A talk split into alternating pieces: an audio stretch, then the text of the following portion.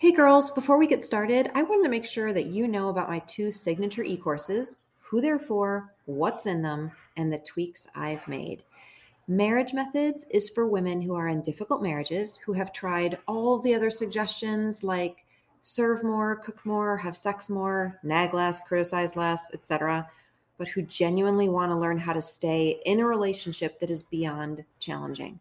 We talk about things like grieving the marriage you're in, learning how to process your anger in healthier and not reactive ways, learning the difference between forgiveness versus trust, communication in a marriage that's filled with miscommunication and maybe even lies and manipulation, learning what it means that God defines you. Your marriage does not.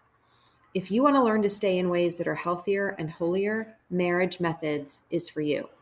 And Heartbreak to Hope is for women who are separated or divorced, who want to do everything they can to look back and look in and look to God for their healing, for God, for themselves, for their kids, and for any potential future relationship if God happens to bring another man. We talk about your childhood, all the whys behind things falling apart, how we have a great big capital H hope, despite how it feels, defining and accepting your reality, owning your part, I know, ouch, stress and self-care, loneliness, rejection, boundaries, shame, co-parenting, and so much more. If you want to heal as deeply as you can from the pain of your divorce, Heartbreak to Hope is for you. And I've made some tweaks to each of these courses. You can now receive this course content weekly for twelve weeks or as a P D F guidebook upon purchase. You can now gift these courses to a friend or family member who is hurting. And, drumroll please, both of these courses are now pay what you can afford because I don't want money to stand between you and your healing. I'll put the links to both of these courses in the show notes, and I hope God will bring you deeper hope and healing today.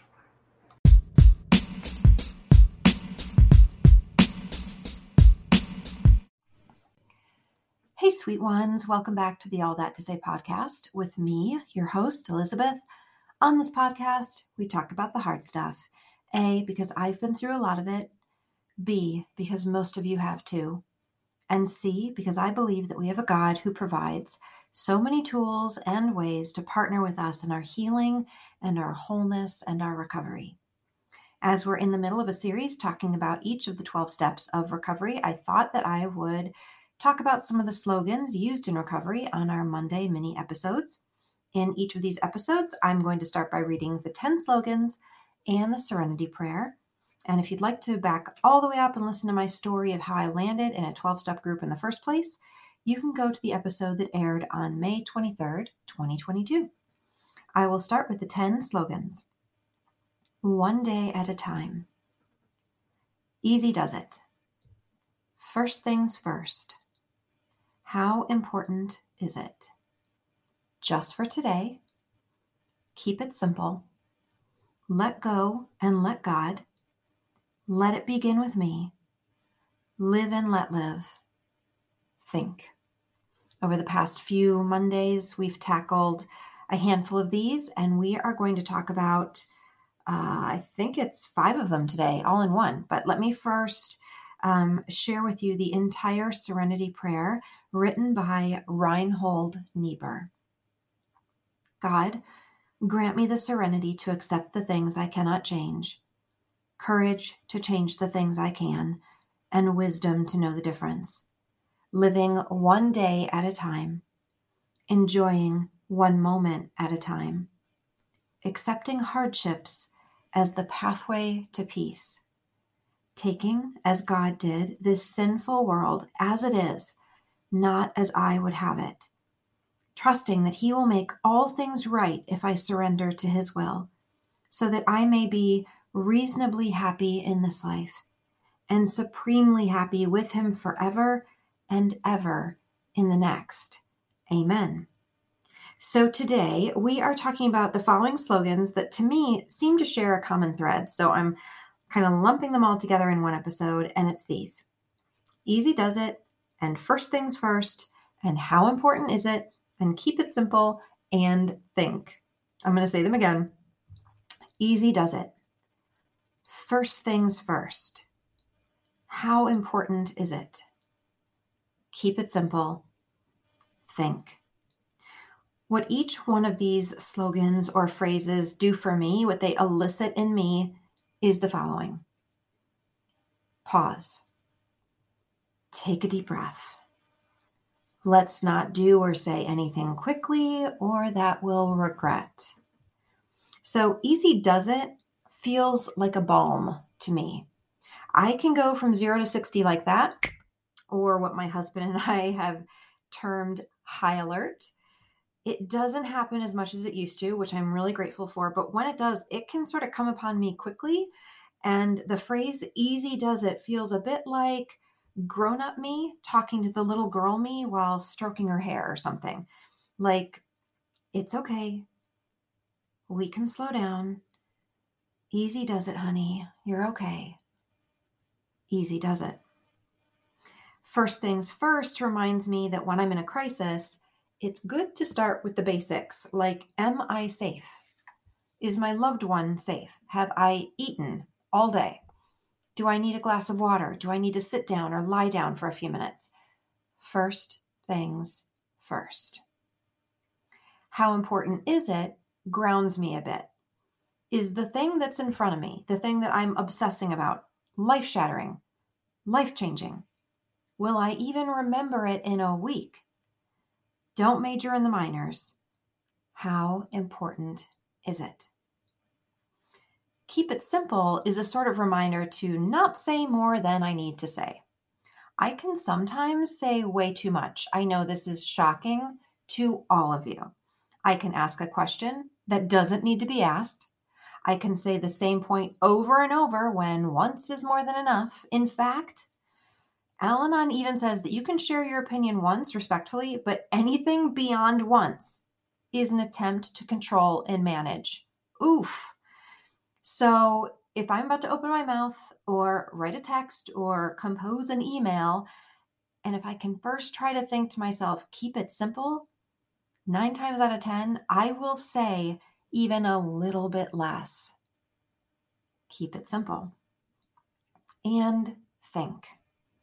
Well, think is simply what it means. Before you blurt, think. Before you react, think. Before you yell, think. Pretty much before anything, you think, girls. Think.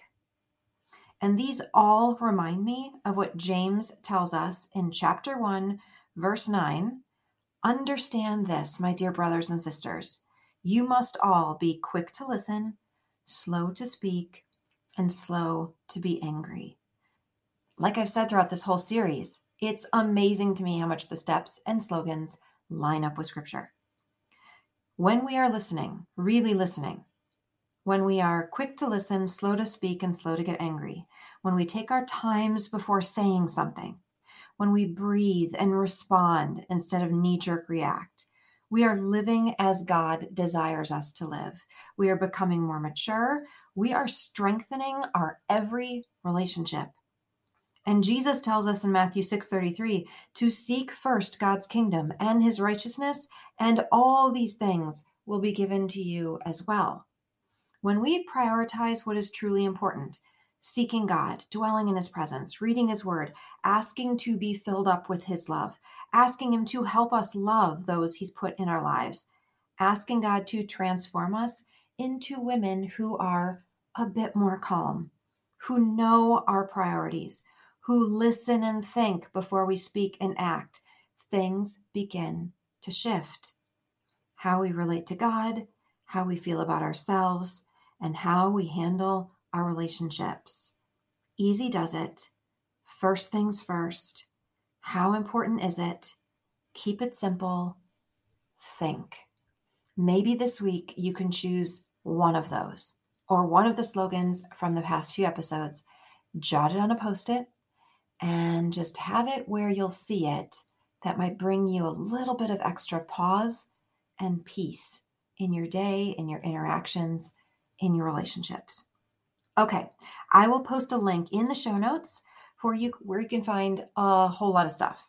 Um, an Al-Anon group, a Celebrate Recovery group, a therapist, along with where you can order the Al-Anon Daily Readers that I refer to, Um, and I also still read every morning the Serenity Bible twelve-Step Recovery book that I have shared from, along with a link to a quiz regarding codependency, as well as links to my Marriage Methods and Heartbreak to Hope and Childhood Wounds courses. If you want to go deeper with any of this, if you have any questions on the steps or recovery or anything like that, you can send me a message through the podcast. You can um, email me at Elizabeth at elizabethkline dot com. As always, you can share this episode, subscribe to it, support it, rate it, review it if you like it. And guys, any of these mean the world to me. And if you have done any of these, thank you so, so much. So sweet ones, all that to say, no matter where you are in your spiritual or recovery journey, you are the unconditionally beloved daughter of God, and He is so delighted with you. You came into this world, and you start each day already completely loved with no other loves to beg for and nothing to prove to anyone. Till next time, so, so much love.